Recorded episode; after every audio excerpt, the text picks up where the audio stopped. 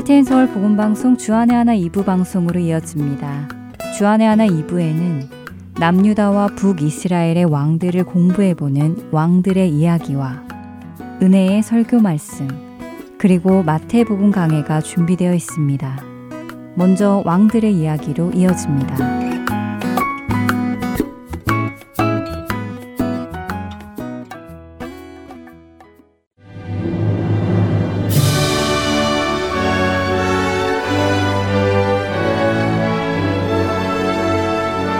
할텐 서울 복음 방송 청취자 여러분 안녕하세요. 왕들의 이야기 진행의 김민석입니다.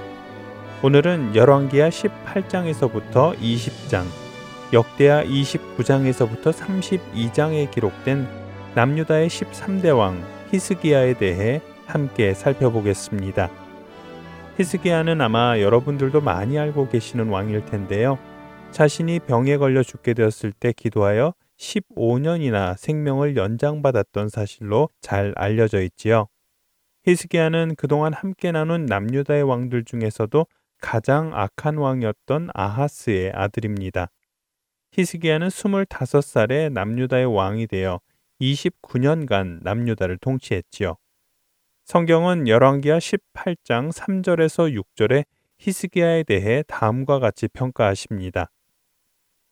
히스기야가 그의 조상 다윗의 모든 행위와 같이 여호와께서 보시기에 정직하게 행하여 그가 여러 산당들을 제거하며 주상을 깨뜨리며 아세라 목상을 찍으며 모세가 만들었던 노뱀을 이스라엘 자손이 이때까지 향하여 분양함으로 그것을 부수고 누후 스단이라 일컬었더라. 히스기야가 이스라엘 하나님 여호와를 의지하였는데 그의 전후 유다 여러 왕 중에 그러한 자가 없었으니 곧 그가 여호와께 연합하여 그에게서 떠나지 아니하고 여호와께서 모세에게 명령하신 계명을 지켰더라.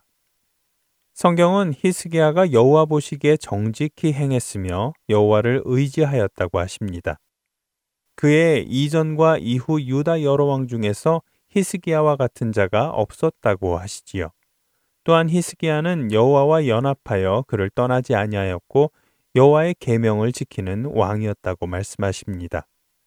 그런 이유에서인지 성경은 역대하 29장과 30장에 히스기야가 행했던 일들을 자세히 기록하고 있습니다.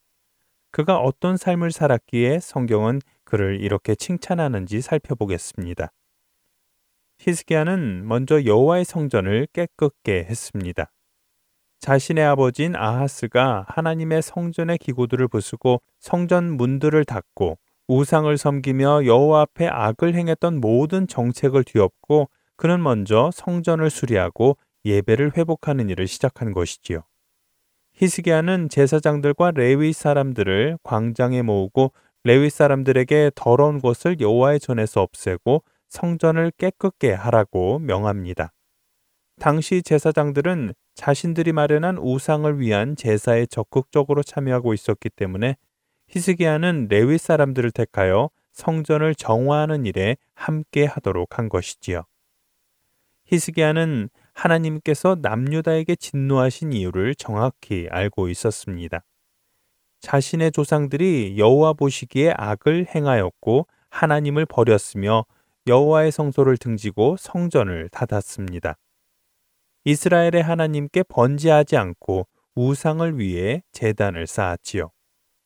바로 이런 이유로 하나님께서 유다와 예루살렘에 진노하셨고 그를 내버려 두사 두려움과 놀람과 비웃음거리가 되게 하신 것을 히스기야는 알고 있었습니다.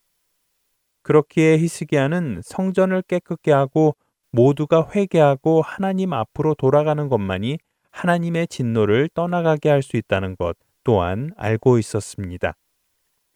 레위 사람들은 성전을 깨끗하게 하라는 히스기야의 명령에 순종했습니다. 형제들을 모아 자신들을 먼저 성결하게 하고 히스기야가 여호와의 말씀대로 명령한 것을 따라 여호와의 전을 깨끗하게 하기 시작했지요. 성전 바깥들을 시작으로 성전 안까지 모두 깨끗게 하였습니다. 아하스가 여호와 앞에 범죄하여 버린 성전의 그릇들도 모두 여호와의 제단 앞에 다시 가지고 왔지요.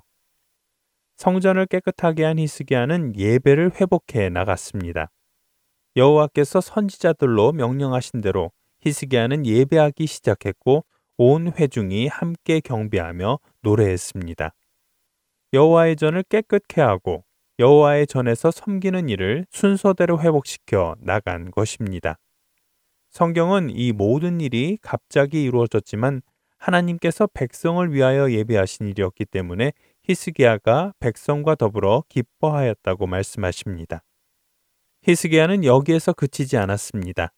이번에는 하나님의 구원하심을 기억하는 절기인 무교절과 유월절을 회복하고자 합니다.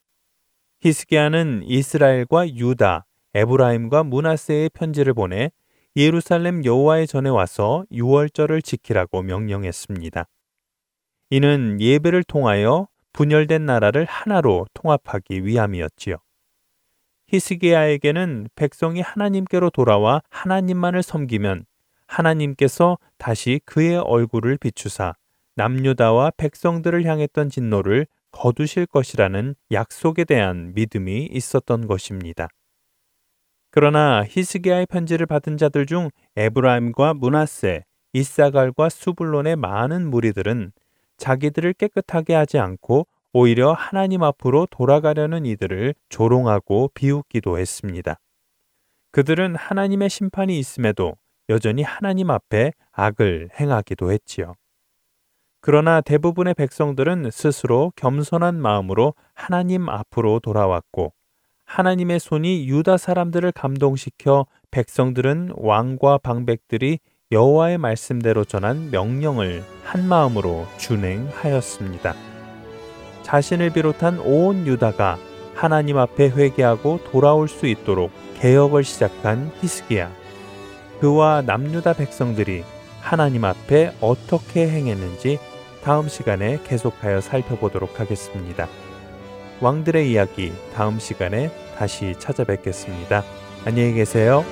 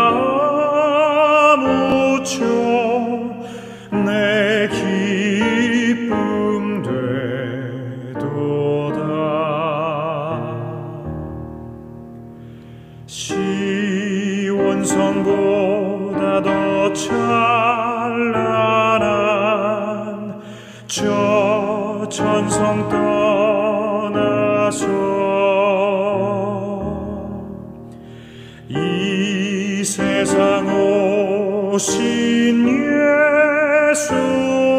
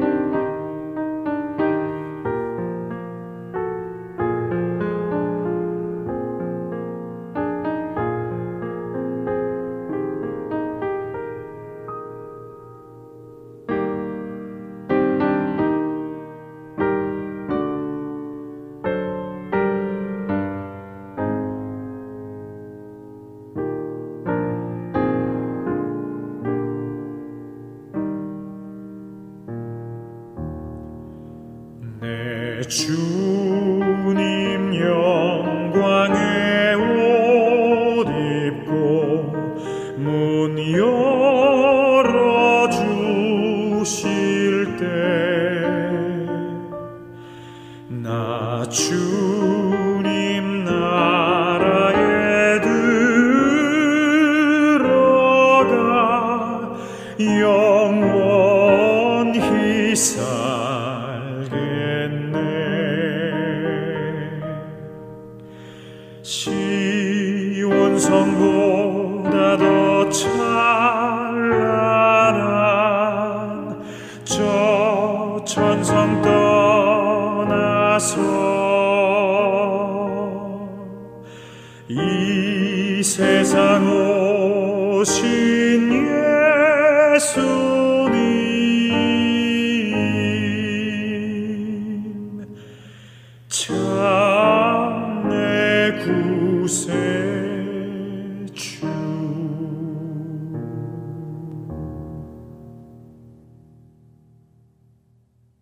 은혜의 설교 말씀으로 이어드립니다. 오늘 설교 말씀은 서울 베이직교회 조정민 목사님께서 호세아 7장 1절에서 16절의 본문으로 부르짖는 자가 없도다 라는 제목의 말씀 전해 주십니다.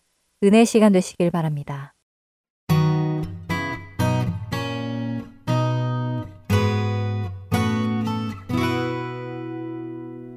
성경은 구원에 관한 이야기라는 것을 잘 아십니다. 또한 성경은 하나님께서 인간을 사랑하시되 끝까지 사랑하는 사랑의 이야기라는 것도 잘 아십니다. 따라서 하나님은 구원하시기 위하여 그 사랑 전부를 우리에게 주시고 또 드러내십니다. 그러나 하나님의 사랑은 우리가 어려서부터 보고 배우고 듣고 경험한 사랑과는 본질적으로 다른 사랑입니다. 따라서 그 사랑을 우리가 접하기만 하면 알기만 하면 충격에 당연히 빠지게 되는 것이죠. 하나님의 사랑은 아무 것이나 용납하고 용서하는 물러 터진 사랑이 아닙니다. 하나님의 사랑은 죄와 동거하지 않습니다. 따라서 우리는 하나님께서 용서하신다고 해서 모든 것을 용납하고 있지 않다는 것을 알아야 하고 착각해서는 안 된다는 것입니다. 하나님께서는 끝없이 죄로부터 돌이키라고 우리를 부르셨습니다. 오늘 우리가 읽은 이 호세아 7장 말씀은 호세아라고 하는 선지자를 통해서 하나님께서 죄를 얼마나 미워하시며 또 그 죄를 그러나 죄로부터 돌이키기 위하여 얼마나 그분께서 사랑하시는지를 보여주십니다. 또한 한 선지자의 일생을 통해서 하나님의 사랑, 하나님의 거룩을 깨닫게 하십니다. 호세아라는 선자는 BC 8세기 사람이에요. BC 대략 755년 여로보암 2세 말기 때부터 북이스라엘이 멸망하는 BC 722년까지 약 30여 년 동안 하나님의 부르심을 받아서 하나님의 메시지를 전하기 위해서 그 소명을 감당했던 사람입니다. 그러나 아시는 대로 하나님께서는 그에게 몸을 파는 여자 매춘부와 결혼하라고 명령하셨습니다. 어떻게 일반인도 하기 어려운 결정을 그에게 요구하셨을까요? 선지자가 매춘부와 결혼하는 이 장면을 통해서 이 모습을 통해서 하나님께서는 이스라엘 백성들과 하나님이 어떤 관계에 있는지를 드러내고자 하신 것입니다. 새 자녀를 낳았어요. 이름을 이스라엘 로루하마 로암미라고 지어라. 그렇게 명령하십니다. 이스라엘은 지명이에요. 북부 갈릴리 호수에서 이스라엘의 중부 쪽에 있는 북이스라엘의 수도 사마리아까지에 있는 평지 이름이 이스라엘이에요. 근데 왜 그 이름을 붙였는가 하니까 그 이스라엘에서 이스라엘의 가장 북이스라엘의 가장 악한 왕 아합이 남유다 왕과 함께 반역한 예후에게 살해당하는 곳입니다. 그리고 또 이스라엘 전체에서 가장 악한 왕비죠. 이세벨과 그 아들 70명이 이스라엘에서 죽게 됩니다. 따라서 이스라엘이라고 하는 말을 들으면 이스라엘 백성들의 머릿속에는 심판과 멸망의 이미지를 떠올리는 말이죠. 첫 아이 이름을 이스라엘이라라.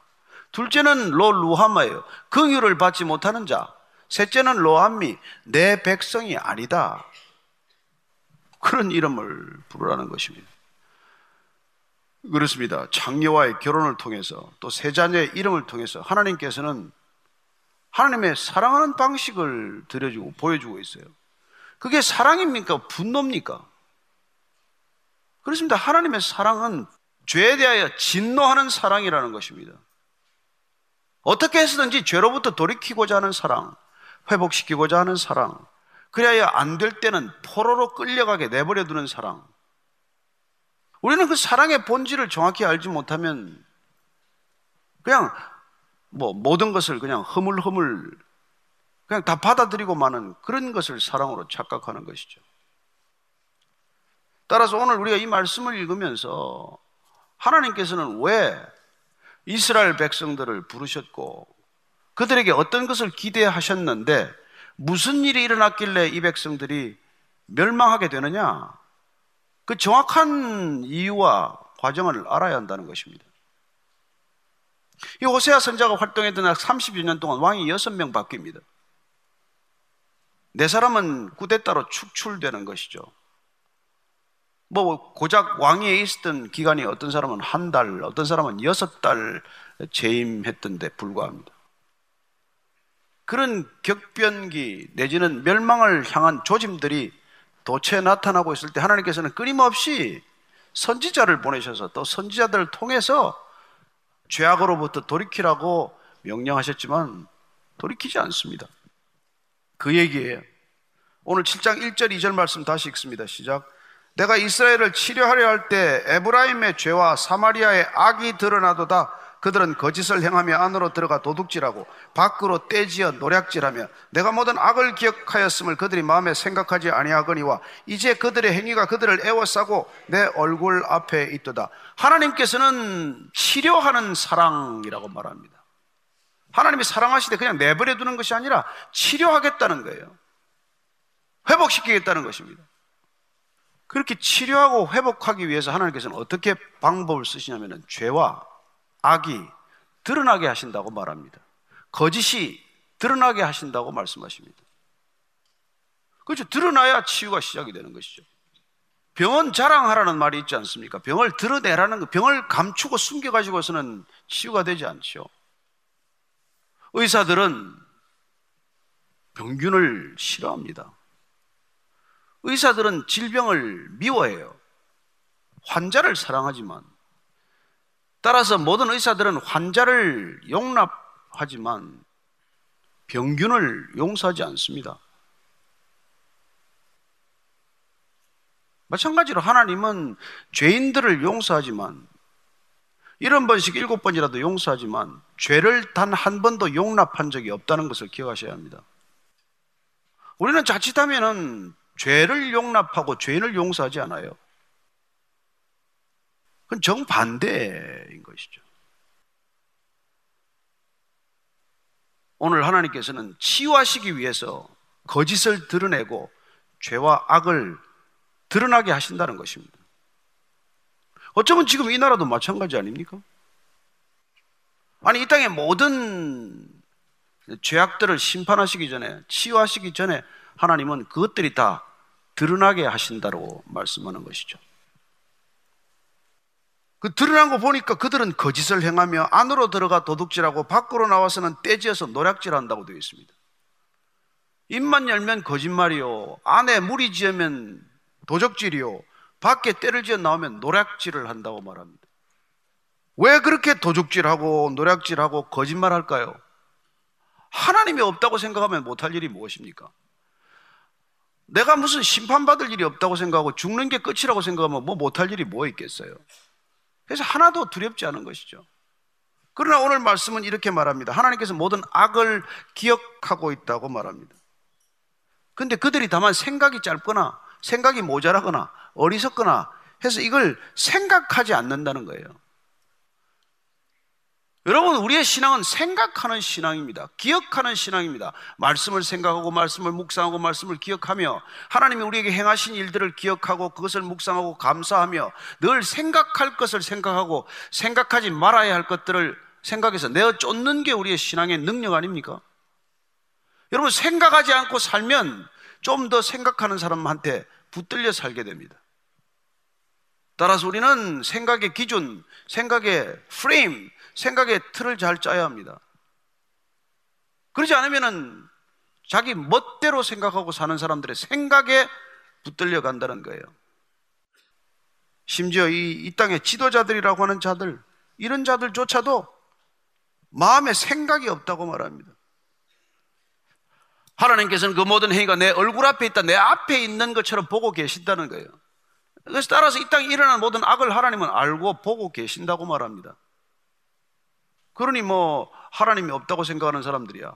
악을 행한들, 죄악을 밥 먹듯 떡 주무르듯 한다고 해서 뭐 그렇게 마음에 캥길 게 없겠죠. 그래서 그토록 무자비하고 그토록 악의적이라는 것입니다. 그들이 권력을 유지하는 모습을 한번 볼까요? 3절, 4절입니다. 시작. 그들이 그 악으로 왕을, 그 거짓말로 지도자들을 기쁘게 하도다. 그들은 다 가늠하는 자라 과자 만드는 자에 의해 달궈진 화덕과 같도다. 그가 반죽을 뭉침으로 발효되기까지만 불 일으키기를 그칠 뿐이니라. 악으로 왕을 기쁘게 하고 거짓말로 지도자들을 기쁘게 한다고 말합니다. 그렇죠. 진실이 없다는 얘기입니다. 권력 주변에 무슨 진실이 있겠어요? 어떻게 보면 가장 사악한 자들, 간악한 자들이 권력 주변에 모인다는 거 아십니까? 그들은 거짓으로 기쁘게 한다고 말합니다. 얼마나 많은 거짓 보고가 있는지 모르죠. 하나님께서는 그들을 다 간음하는 자다 이렇게 말합니다. 간음이란 무엇입니까? 남편이 있는데 그냥 몸을 함부로 하는 것이죠.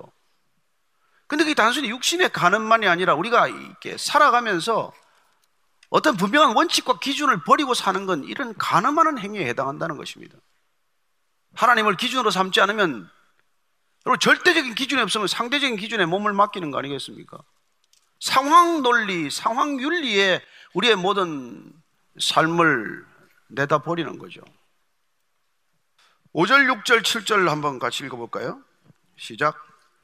우리 왕의 날에 지도자들은 술에 뜨거움으로 병이 나며 왕은 오만한 자들과 더불어 악수하는도다. 그들이 가까이 올 때 그들의 마음은 간교하여 화덕 같으니 그들의 분노는 밤새도록 자고 아침에 피우는 불꽃 같도다. 그들이 다 화덕같이 뜨거워져서 그 재판장들을 삼키며 그들의 왕들을 다 엎드러지게 하며 그들 중에는 내게 부르짖는 자가 하나도 없도다. 왕의 날이라고 하신 것은 뭐 임금이 왕 위에 오르는 날이기도 하고 뭐 왕의 생일과 같은 날도 되겠죠. 그런 날에 무슨 일이 있는가 하니까 지도자들은 전부 술을 먹어도 병이 날 만큼 술을 먹는다고 그래요. 그리고 왕은 교만한 자들, 속에 칼과 비수를 감추고 있는 자들, 그런 자들과 그냥 악수하고 그런 자들과 함께 손을 맞잡고 그냥 껄껄거리고 웃고 즐거운 파티라고 하겠지만은 뭐라고요? 악을 가지고 왕을 기쁘게 하고 거짓말을 가지고 왕을 기쁘게 한다고 말합니다. 그리고 그들은 단순히 그냥 자신의 교만을 다 감추고 악을 드러내지 않고 그러고 하는 것이죠. 그렇지만 그들이 가까이 올 때는 그들의 마음속은 간악하기가 이럴 데 없어서 아까 얘기 드린 그 화덕과 같다. 그 얘기를 한 번 더 하고 있어요.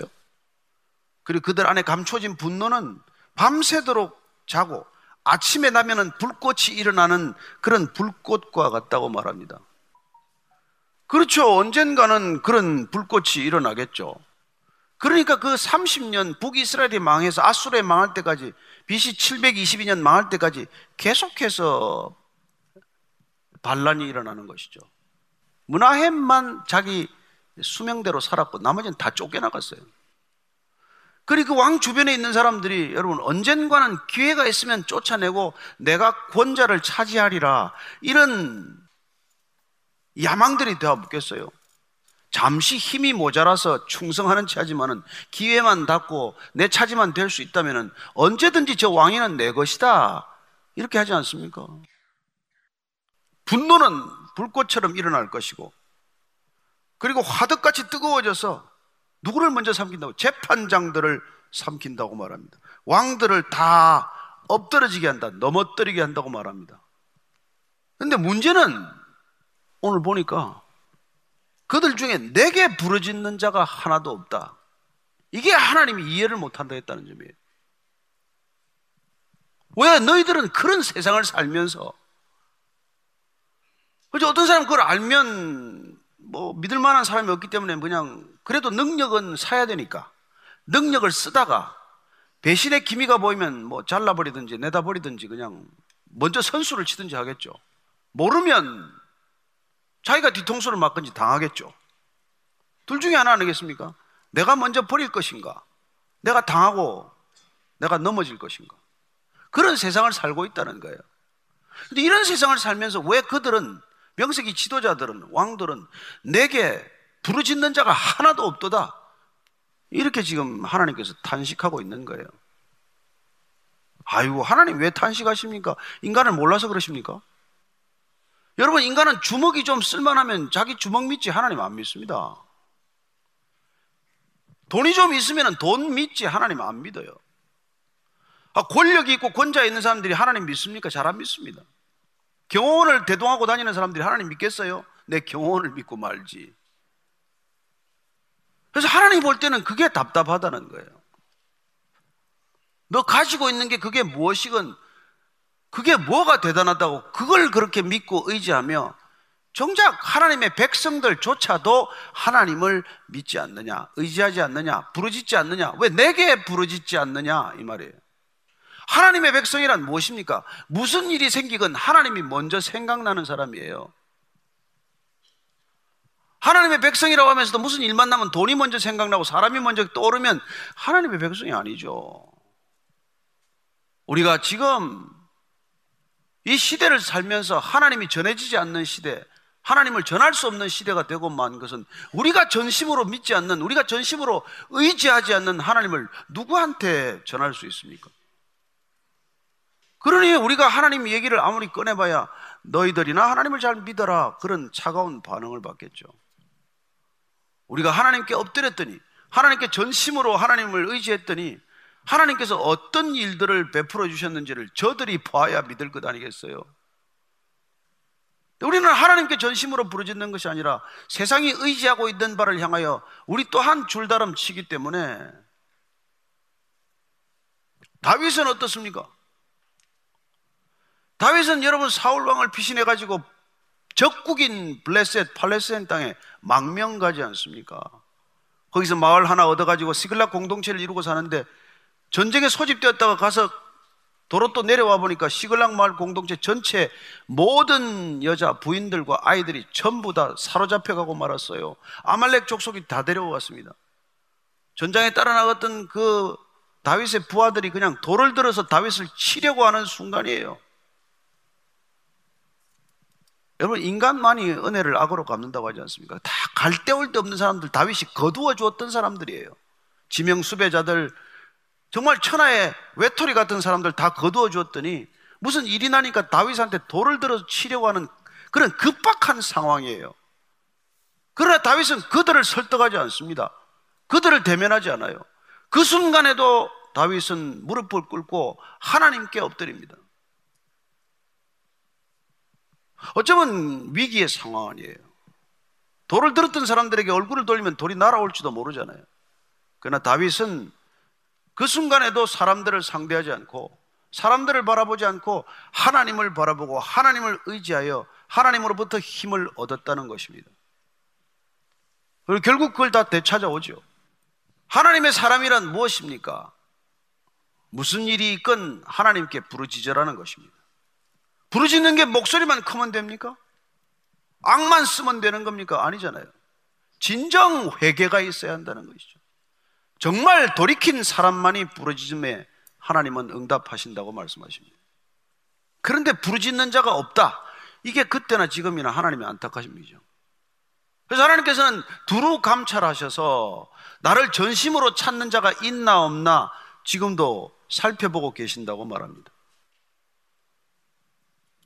저와 여러분들이 정말 전심으로 하나님을 찾으면, 부르짖으면 하나님께서 반드시 응답하실 것을 믿으시기 바랍니다. 그게 우리의 신앙이에요. 우리는 다 믿는 사람으로 이 자리에 모인 줄로 믿습니다. 그럼 우리의 믿음을 언제, 어떻게 드러내야 한다는 말입니까? 지금처럼 믿음이 필요한 시대가 어디 있습니까? 지금처럼 우리가 믿음으로 구해야 하고 믿음으로 부르짖어야 할 때가 어디 있습니까? 우리 믿음의 선배들, 우리 믿음의 부모들은 부르짖어 기도했어요. 정말 목이 터져라고 부르짖었습니다. 산에 가서 산기도 하고 철야기도 하고 새벽기도 하고 금식기도 하고 그렇게 부르짖었더니 여기까지 왔다. 윗세대는 부르짖어 구했는데 우리는 뭘 지금 부르짖어 구하고 있습니까? 하나님을 구해야 하지 않겠습니까? 하나님을 8절, 9절, 10절 말씀 읽겠습니다. 시작. 에브라임이 여러 민족 가운데 혼합되니 그는 곧 뒤집지 않는 전병이로다. 이방인들이 그의 힘을 삼켜서는 알지 못하고 백발이 무성할지라도 알지 못하는도다. 이스라엘의 교만은 그 얼굴에 드러났나니 그들이 이 모든 일을 당하여도 그들의 하나님 여호와께로 돌아오지 아니하며 구하지 아니하도다. 계속해서 좀 더 상세히 그 당시의 정세 상황 왕궁의 모습들을 우리에게 그려주고 있는 것이죠. 에브라임 하면은 북이스라엘의 그냥 북이스라엘을 지칭하는 말이에요. 사마리아 하면은 북이스라엘의 수도기 때문에 북이스라엘을 지칭하는 말이죠. 따라서 북이스라엘은 여러 민족 가운데 혼합되고 말았다고 말합니다. 왜요? 신앙이 혼합되면, 신앙이 변질되면 우리의 삶 전체는 혼합되고 마는 것입니다. 믿음을 지키지 않으면 우리는 우리의 정체성을 금방 잃어버리게 됩니다. 소는 그 임자를 알고 나귀는 그 주인의 구유를 알건만은 이스라엘은 알지 못하고 나의 백성은 깨닫지 못하는도다 하셨도다. 슬프다 범죄한 나라요. 허물 진 백성이요. 행악의 종자요. 행위가 부패한 자식이로다. 그들이 여호와를 버리며 이스라엘의 거룩하신 일을 만홀히 여겨 멀리하고 물러갔도다. 너희가 어찌하여 매를 더 맞으려고 폐역을 거듭하느냐? 온 머리는 병들었고 온 마음은 피곤하였으며 발바닥에서 머리까지 성한 곳이 없이 상한 것과 터진 것과 새로 맞은 흔적뿐이거늘 그것을 짜며 싸매며 기름으로 부드럽게 함을 받지 못하였도다. 온 머리가 터지고 상한데 투성인데도 너희들은 왜 그러고 다니느냐, 그러고 사느냐 이거예요. 11절, 12절입니다. 시작. 에브라임은 어리석은 비둘기같이 지혜가 없어서 애굽을 향하여 부르짖으며 아수르로 가는도다. 그들이 갈 때 내가 나의 그물을 그 위에 쳐서 공중의 새처럼 떨어뜨리고 전에 그 회중에 들려준 대로 그들을 징계하리라. 에브라임은 북이스라엘이죠. 어리석은 비둘기 같다. 뒤집지 않은 부침개 같다고 그러더니 이번에는 어리석은 비둘기 같다고 말합니다. 비둘기 잡는 사람들 얘기를 들어보니까 그래요. 비둘기가 조금 어리석어서 그런지 이렇게 쉽게 잡힌대요. 먹이만 좀 있으면 쉽게 잡힌답니다. 그물을 쳐놔도 그물이 보여도 그냥 그 그물 안으로 들어온대요. 먹을 게 있으면. 보통 다른 새들은 그렇게까지 어리석지는 않은데. 근데 하나님께서는 정말 안타깝게도 13절, 14절 보십시오. 시작. 화 있을진저 그들이 나를 떠나 그릇 같음이니라. 패망할진저 그들이 내게 범죄하였음이니라. 내가 그들을 건져주려 하나 그들이 나를 거슬러 거짓을 말하고 성심으로 나를 부르지 아니하였으며 오직 침상에서 슬피 부르짖으며 곡식과 새 포도주로 말미암아 모이며 나를 거역하는도다. 화 있을진저 저주를 받게 될 것이다. 나를 떠나서 그릇 가기 때문에 잘못 가면 방향이 틀리면 내가 원하는 곳으로 갈지라도 부지런히 갈지라도 일생 열심히 일할지라도 그건 저주의 길이라는 거예요 제일 억울한 것은 뭐 죽도록 일하고 그냥 덜컥 죽는 거 아닙니까? 뭐 때문에 그 일을 했는지 모르고 그냥 일만 했을 뿐인데 그냥 죽어버리는 거죠. 그렇게 방향이 어긋난 걸 이걸 하나님은 죄라고 말씀하십니다. 하나님을 향해야 할 올곧게 가야 할 그 방향이 하나님을 향하지 않고 딴 곳으로 산지사방 흩어진 이게 다 죄란 말이에요. 그러니까 잘못하면 하루 종일 열심히 살아도 열심히 죄를 짓는 게 된단 말이에요. 그 히브리서의 죄라는 말 자체가 관역을 벗어났다는 말이에요. 관역을 정확히 날아가지 않으면 엉뚱한 방향으로 날아가게 되면 이걸 죄라고 말하는 것입니다. 맞춰야 될 때를 못 맞추고 활이 딴 데로 날아가는 것, 그게 죄라고 말해요. 근데 하나님께서는 건져주겠다고 내게 돌아오라고 하는데도 그들은 거짓을 말하고 또 성심으로 나를 부르지 않고 그냥 오직 침상에서 슬피 부러지는다고 말합니다. 눈물은 쏟는데 애통해 하는데 감상적인데 그친다는 거예요. 후회는 하는데 회개할 줄 모른다는 것입니다. 여러분 후회와 회개는 다르지 않습니까? 아침마다 기도의 자리에서 눈물을 쏟고 후회할 수는 있는데 돌아가서 그 기도의 자리만 떠나면 세상으로 돌아가 버리는 건 후회 잠시 후회하고 잠시 슬퍼했을 뿐이지 회개는 안 일어났단 말이에요. 회개란 눈물 한 방울 안 흘리더라도 태도를 바꾼 거예요. 회개는 세상으로 향한 나의 방향을 온전히 하나님께로 돌이킨 것입니다. 따라서 그건 믿음의 의지요, 결단은 회개를 불러오지만 감상적인 슬픔은 그냥 후회만 하고 마는 회환에 가득 잠겼다가 다시 또 제자리로 돌아가는 것이죠. 슬퍼서 우는 게 아니고 성심으로 부르는 하나님을 단 한 번 짧게 기도하더라도 성심으로 진심으로 온전히 기도하는 것을 하나님은 원하십니다. 시간에 기도의 시간, 기도의 길이, 기도의 형식, 기도의 이 모든 것들을 떠나서 전심으로 그분께 부르짖으면 그분께서 들으시고 응답하시지만 건성으로 부르짖으면 듣겠습니까? 우리 사람의 눈초리만 보고 말 한마디만 들어도 저 사람이 진심인지 건성인지를 다 아는데 들어보면 다 아는데 우리가 어떻게 하나님을 속이겠어요? 그래가지고는 뭐 슬피 울기는 웃는데 또 헤어지면 곡식과 새 포도주로 말미암아 모여서 그냥 희희낙낙하는 것이죠. 오직 하나님을 중심으로 모여야 돼요. 교회는 그 이상도 그 이하도 아닙니다. 이건 경제 공동체가 아니에요. 교육적 기능이 있다고 교육 공동체가 아니란 말입니다. 서로 우리가 남을 좀 도울 수 있지만 구제 공동체도 아니에요. 이건 NGO가 아니란 말입니다. 하나님의 몸이라고요, 몸. 그러니 거룩을 잃어버리면 다 잃는 거예요. 다 잃어버리는 것입니다. 자칫 잘못하면 교회라는 이름으로 모여도 하나님을 거역하는 모임이 될 수 있다고 말씀하지 않습니다. 자, 15절, 16절 읽고 정리하겠습니다. 시작. 내가 그들 팔을 연습시켜 힘있게 하였으나 그들은 내게 대하여 악을 꾀하는도다.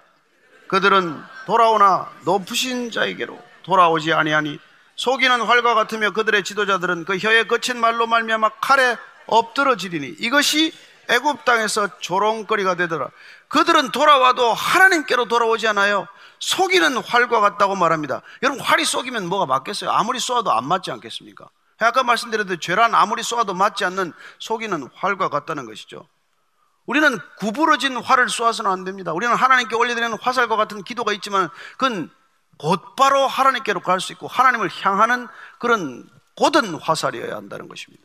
굽어진 활은 소용이 없다는 거예요. 지도자들은 그 혀에 거친 말로 말미암아 결국은 칼에 엎드러지고 말 것이다. 패망할 것이다. 결국은 죽고 말 것이라는 거예요. 결국은 하나님을 향하여 전심으로 의뢰하지 않고 부러지지 않는 오직 자기 것만을 믿고 의지하는 자들의 끝은 칼에 엎드러지는 것, 패망하는 것, 심판에 이르는 것, 그리고 세상에 조롱거리가 된다고 말합니다. 도움을 청했다가 그 도운 나라에서 조롱거리가 되는 것이죠. 그렇습니다. 호세아 왕이 마지막 북이스라엘에 운명을 갖다가 아수르에서부터 조금 도움을 받겠다고 애굽을 찾아갔다가 결국은 더 빨리 멸망하게 되고 애굽 땅에서조차도 조롱을 받고 말았다고 말합니다. 정말 여러분들이나 저나 부르짖어 기도해야 할 때입니다. 지도자들이 악으로 거짓말로 기뻐하고 이런 나라를 만들어 놓는다면 다음 후손들에게 어떤 나라를 물려주려 하십니까? 아니 그보다 앞서서 믿음의 사람들이 이런 믿음을 가지고 어떤 믿음을 자손들에게 물려주겠으며 후손들에게 어떤 나라를 물려주고자 하는 것입니까? 급속히 추락하고 있는 나라를 자녀들에게 물려주고 싶습니까? 저는 우리가 다시 기도해야 할 때입니다. 엎드려 기도해야 할 때입니다. 부르짖어 기도해야 할 때입니다. 이때야말로 우리는 부르짖어 기도하지 않으면 길이 없습니다. 우리가 뭐가 있습니까, 우리가? 하나님을 전심으로 의지하고 하나님께 엎드려 하나님께 간구하고 부르짖을 때 하나님께서 크고 놀라운 일을 정말로 보여주실 줄로 믿으시기 바랍니다. 우리 믿음의 선진들이 부르짖어서 우리에게 이런 비밀스러운 것들을 보게 하셨다면 우리 또한 지금 이 시대에 해야 될 가장 급하고 중요한 일은 전심으로 하나님께 부르짖어 기도하는 것입니다. 기도하는 채도 아니고 전심으로 기도할 때 하나님께서 반드시 일할 줄로 믿으시기 바랍니다. 그게 우리가 먼저 부름받은 이유입니다. 우리가 예배 드리는 이유입니다. 우리가 성경 보는 이유예요. 하나님의 뜻을 따라 구하고 하나님의 뜻을 분별하기 위해서 기도하고 하나님의 뜻을 순종하기 위해서 기도하는 우리가 될 때 하나님께서는 새로운 일을 행하실 줄로 믿으시기 바랍니다. 이 나라의 국은 여러분 정치나 경제력이나 군사에 달려있지 않습니다. 저와 여러분들의 기도에 달려있다고 믿습니다. 부르짖어 기도하는 우리의 기도가 운명을 결정할 줄로 믿습니다. 이 기도에 동참하시고 이 기도를 끝까지 주님께서 기뻐 받으시는 기도로 채우게 되기를 축복합니다.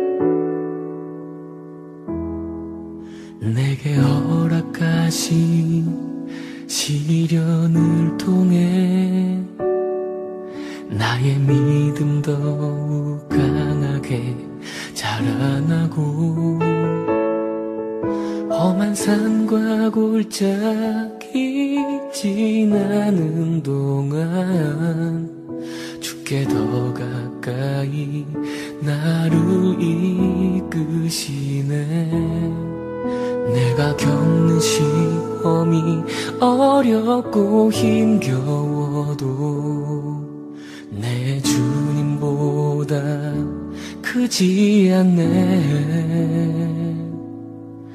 내 앞에 바다가 갈라지지 않으면 주가 나로 바다 위 걷게 하리 나는 믿네.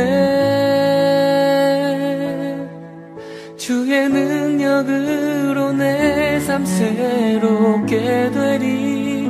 나는 믿네. 주의 능력으로 담대히 나가리라. 주와 함께 싸워 승리하리라. 날마다 믿음으로 나 살아가리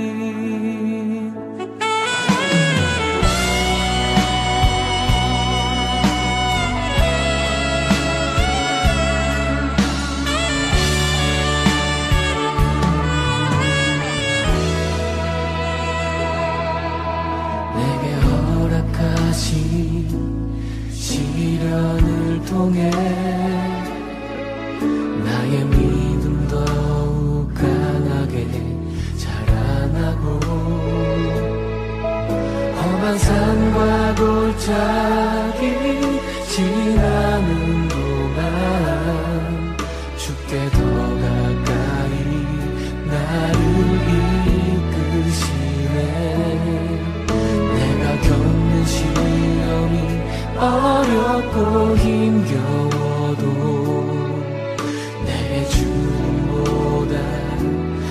크지 않네.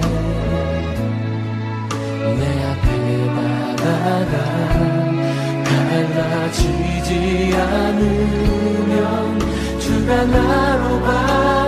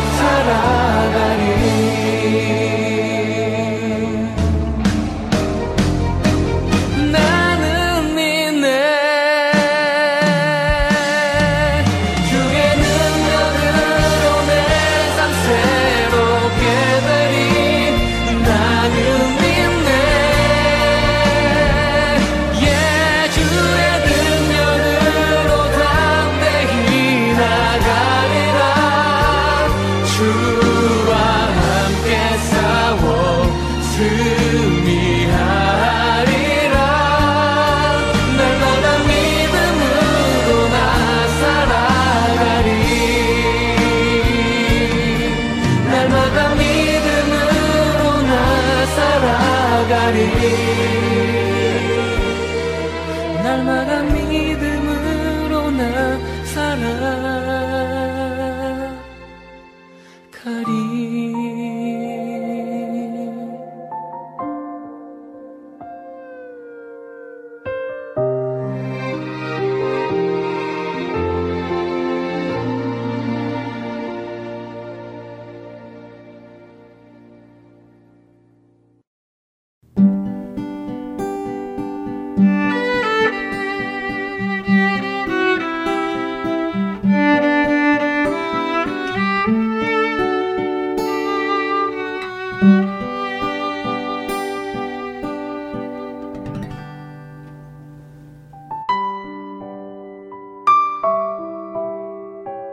하렌 서울 복음방송 CD 여러분 잘 받고 계세요?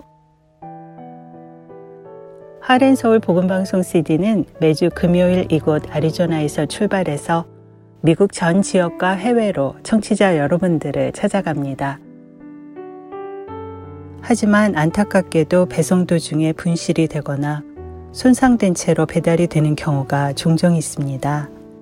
이런 연유로 CD를 못 받으셨거나 파손 또는 재생이 안 되는 CD를 받으셨을 때는 사무실로 꼭 연락 주세요. 바로 다시 보내드리겠습니다.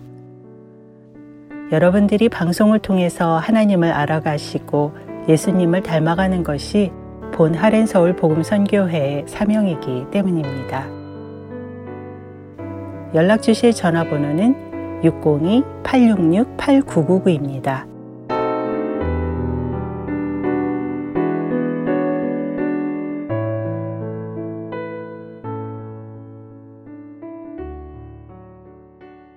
계속해서 마태복음 강해 보내드립니다.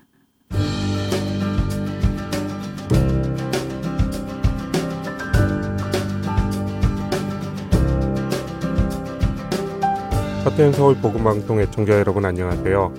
마태복음 강의 김태정 목사입니다. 오늘은 여러분과 함께 마태복음 9장을 통해 병자와 죄인을 회복시키시는 예수님의 사역에 대해 살펴보겠습니다. 9장은 중풍병자를 고치시는 예수님의 기록으로 시작이 됩니다. 마태복음은 이 사건을 굉장히 간단하게 기록하고 있지만 같은 내용을 기록한 마가복음은 마태복음보다 자세히 기록을 해놓았습니다. 마태복음 9장 2절에 언급된 그들의 믿음을 보시고라는 말을 잘 이해하기 위해서는 그들이 믿음으로 어떤 행동을 했는지 알아보는 것이 도움이 될 것입니다. 여기에 등장하는 중풍병자는 혼자서 예수님 앞에 나아온 것이 아닙니다. 그는 움직일 수 없는 사람이었죠. 그런 그를 위해서 친구들이 그를 들것에 실어서 예수님 계신 곳에 온 것입니다. 그런데 그렇게 힘들게 왔지만 많은 사람들로 인해 예수님께 가까이 가지 못하자 친구들은 집에 지붕을 뚫고 중풍병자 친구를 예수님께로 보냅니다. 이 사건에서 중요한 것은 이들이 예수님을 만나기 위해 보인 열심이 아닙니다. 그 열심을 만든 믿음이죠. 그들은 예수님께서 친구의 중풍병을 고치실 수 있다는 확신이 있었기 때문에 친구를 예수님께로 데리고 왔고 지붕까지 뚫는 열심을 보였던 것입니다. 또한 이 이야기를 읽으면 우리는 친구들의 열심이 예수님을 감동시켰고 그래서 예수님께서 친구를 회복시켜 주신 것으로 생각할 수 있습니다. 그러나 사실 중풍병자 본인에게도 믿음이 없었다면 그의 회복은 일어나지 않았을 것입니다. 그렇게 생각할 수 있는 이유는 예수님께서 중풍병자를 향해 이절에 작은 자야 안심하라 내 죄사함을 받았느니라 라고 말씀하셨기 때문입니다. 이 중풍병자는 자기 자신의 죄를 인지하고 있었습니다. 그리고 그 자신의 죄와 자신에게 생긴 중풍병이 관계가 있다고 생각했습니다. 그는 자신의 죄의 문제가 해결되어야 자신의 병도 고침을 받을 수 있다고 믿었습니다. 그리고 그 일을 예수님께서 하실 수 있다고 믿었습니다. 바로 그런 믿음이 있었기에 그는 예수님 앞에 나왔고 그런 그의 마음을 아시는 예수님께서는 그를 향해 안심하라 라고 말씀하시는 것입니다. 여기서 사용된 안심하라 라는 헬라어는 하나님께서 믿는 자를 위로하시며 용기를 북돋아 주실 때 사용하는 단어입니다. 자신의 죄를 깨닫고 자신의 죄를 두려워하는 자를 향해 하나님께서는 죄사함과 위로를 주시는 것입니다. 바로 이런 이유로 예수님께서는 그 중풍병자를 향해 안심하라, 내 죄사함을 받았느니라 하고 선포하시는 것입니다. 이 사건을 통해 예수님께서는 자신이 죄를 사하기 위해 이 땅에 오셨다는 것과 죄를 사하는 권세가 있다는 것을 알리고자 하신 것입니다. 그리고 6절에서 그렇게 친히 말씀하시지요. 예수님의 그 모습을 보며 어떤 서기관들은 예수님이 신성모독을 하고 있다고 생각했습니다. 그들은 오직 하나님만이 죄를 사하실 수 있다고 생각했고 또한 그것은 사실이기 때문입니다. 그러나 만일 그들이 예수님이 누구신지 알았다면 그들은 예수님께서 신성모독을 한다고 생각하지 않고 오히려 예수님께 나와 자신들의 죄를 고백하고 용서받기를 원했을 것입니다. 그러나 안타깝게도 그들은 예수님을 믿지도 않으려 했고 도리어 예수님에게서 어떠한 흠이라도 발견하기 위해서 눈에 불을 켜고 있었습니다. 그러하기에 예수님은 그들의 생각을 악하다고 말씀하신 것입니다. 그리고 5절에서 어떠한 일이 쉬운 일인가에 대해서 예수님께서 질문을 하시는데 이에 대한 해석도 두 가지입니다.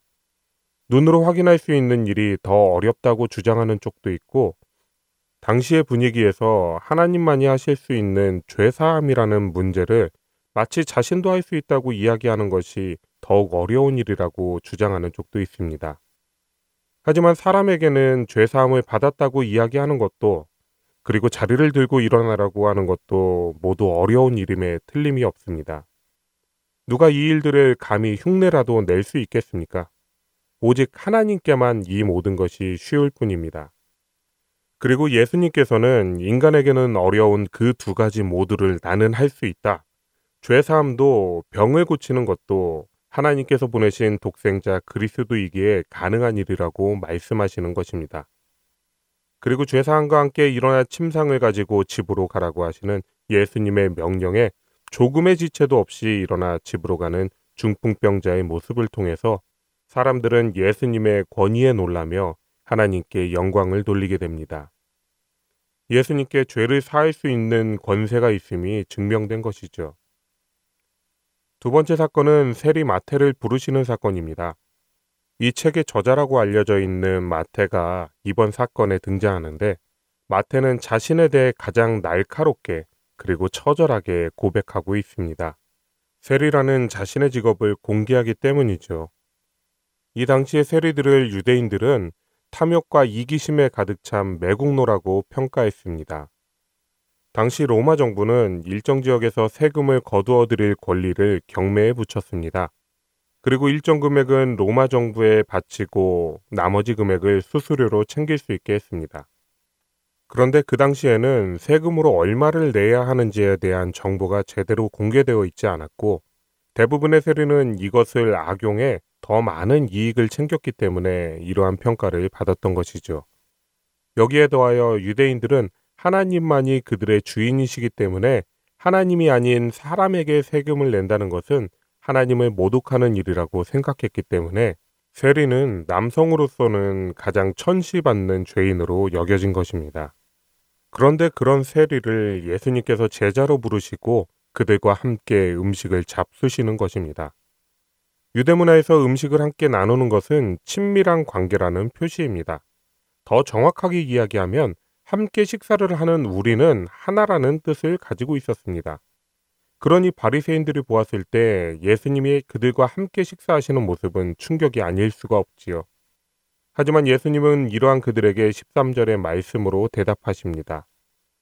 너희는 가서 내가 긍휼을 원하고 제사를 원하지 아니하노라 하신 뜻이 무엇인지 배우라.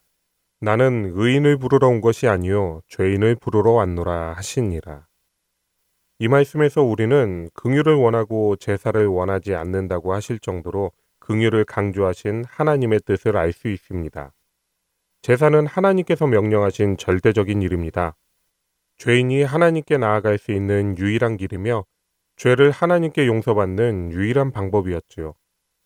그런데 그러한 제사보다 더 중요한 것은 진짜 하나님의 마음인 긍휼이라는 것입니다.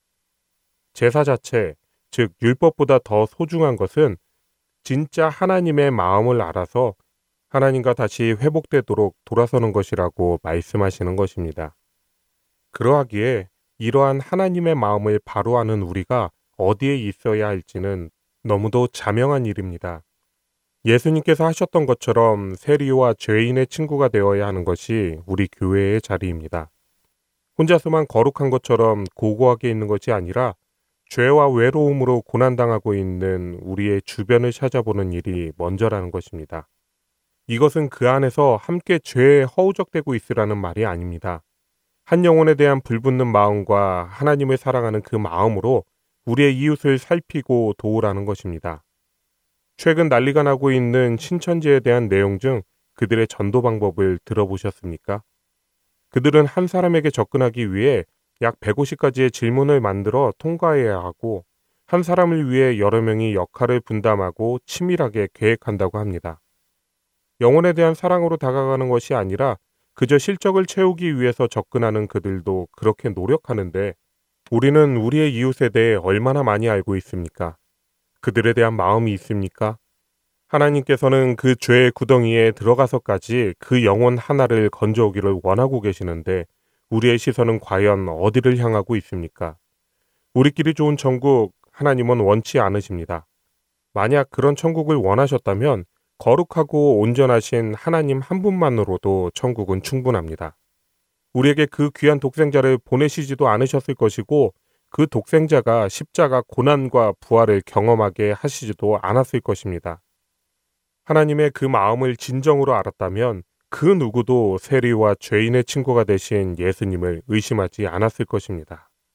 그리고 바리새인들이 예수님께 그렇게 물었을 때에 세례 요한의 제자들이 예수님께 마치 바리새인과 같은 질문을 합니다.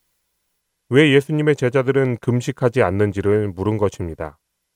세례 요한의 제자들 그들은 지금까지 세례 요한에게 배운 대로 임박한 심판에 대한 경고를 마음속에 새기며 살아왔습니다. 그래서 금식을 하는 등 금욕주의적인 삶을 사는 것이 옳다고 생각하고 그렇게 실제로 살아왔습니다. 그리고 이들의 스승인 세례 요한은 자신이 예수님의 길을 예비하는 자라고 고백했기 때문에 세례 요한의 제자들도 자신들이 예수님의 사역과 관련이 있다고 생각하고 있었을 것입니다. 그런데 예수님의 모습은 금욕주의와는 전혀 상관없이 먹기를 탐하고 포도주를 즐기는 사람으로 보입니다.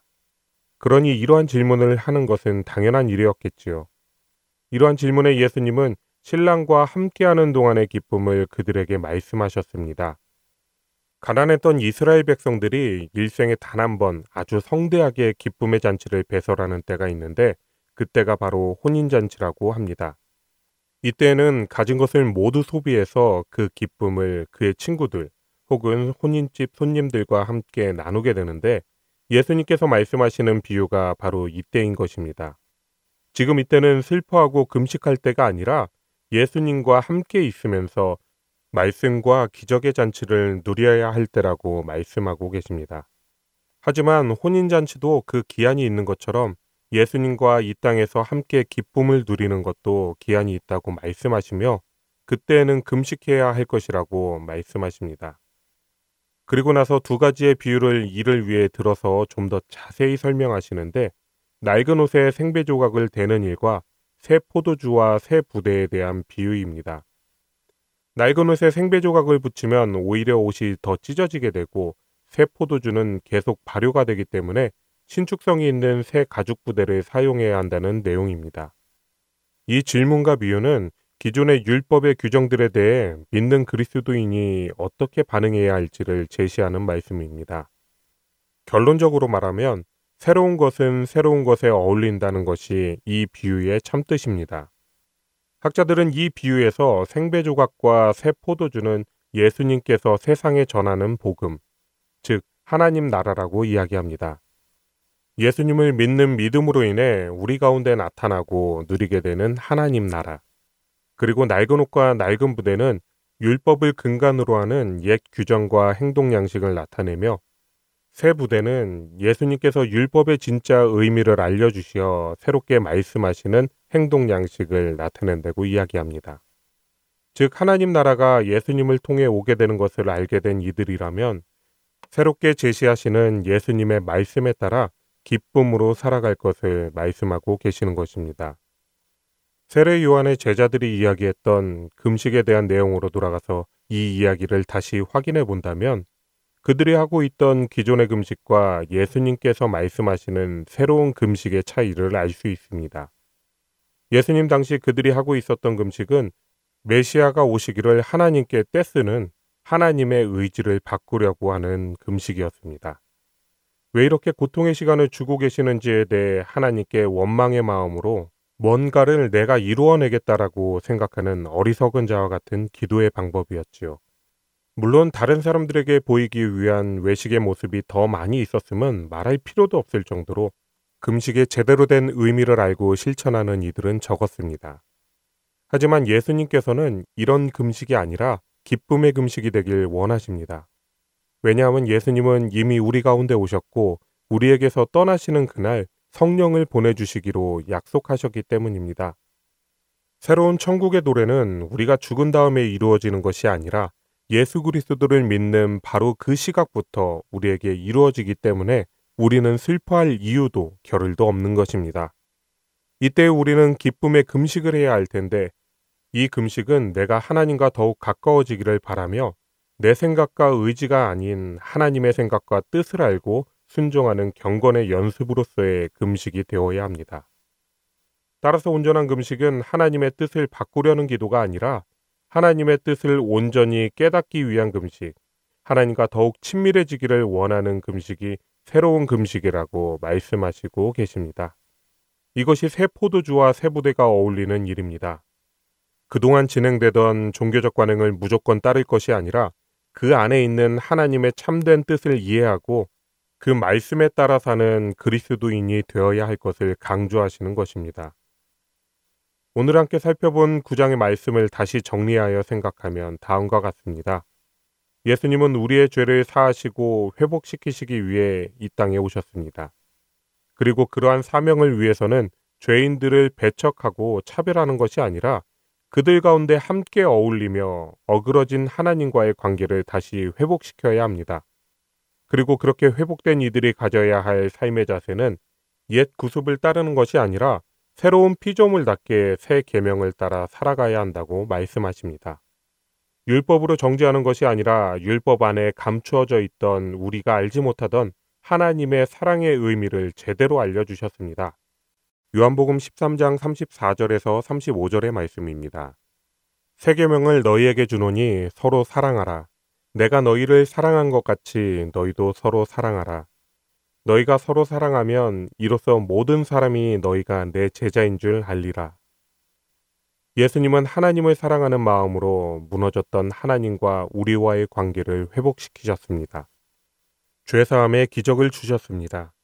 그리고 이 땅에서 아파하고 고난당하는 우리를 사랑하시어 고난과 아픔에서 회복시키시는 기적을 주셨습니다. 이번 한 주 하나님을 사랑하고 우리의 이웃을 사랑하여 예수님께서 알려주신 새 계명을 실천하는 우리 애청자 여러분이 되시기를 소원하며 마태복음 강해 마치겠습니다.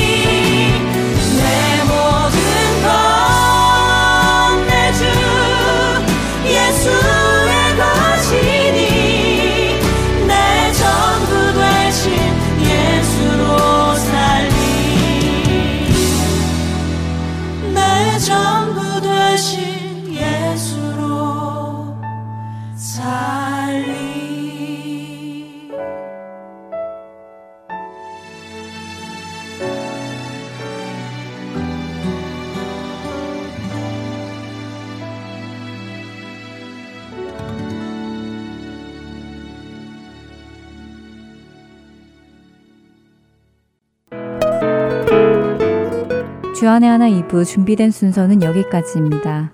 함께 해주신 여러분께 감사드립니다. 다음 시간에 뵙겠습니다. 안녕히 계십시오.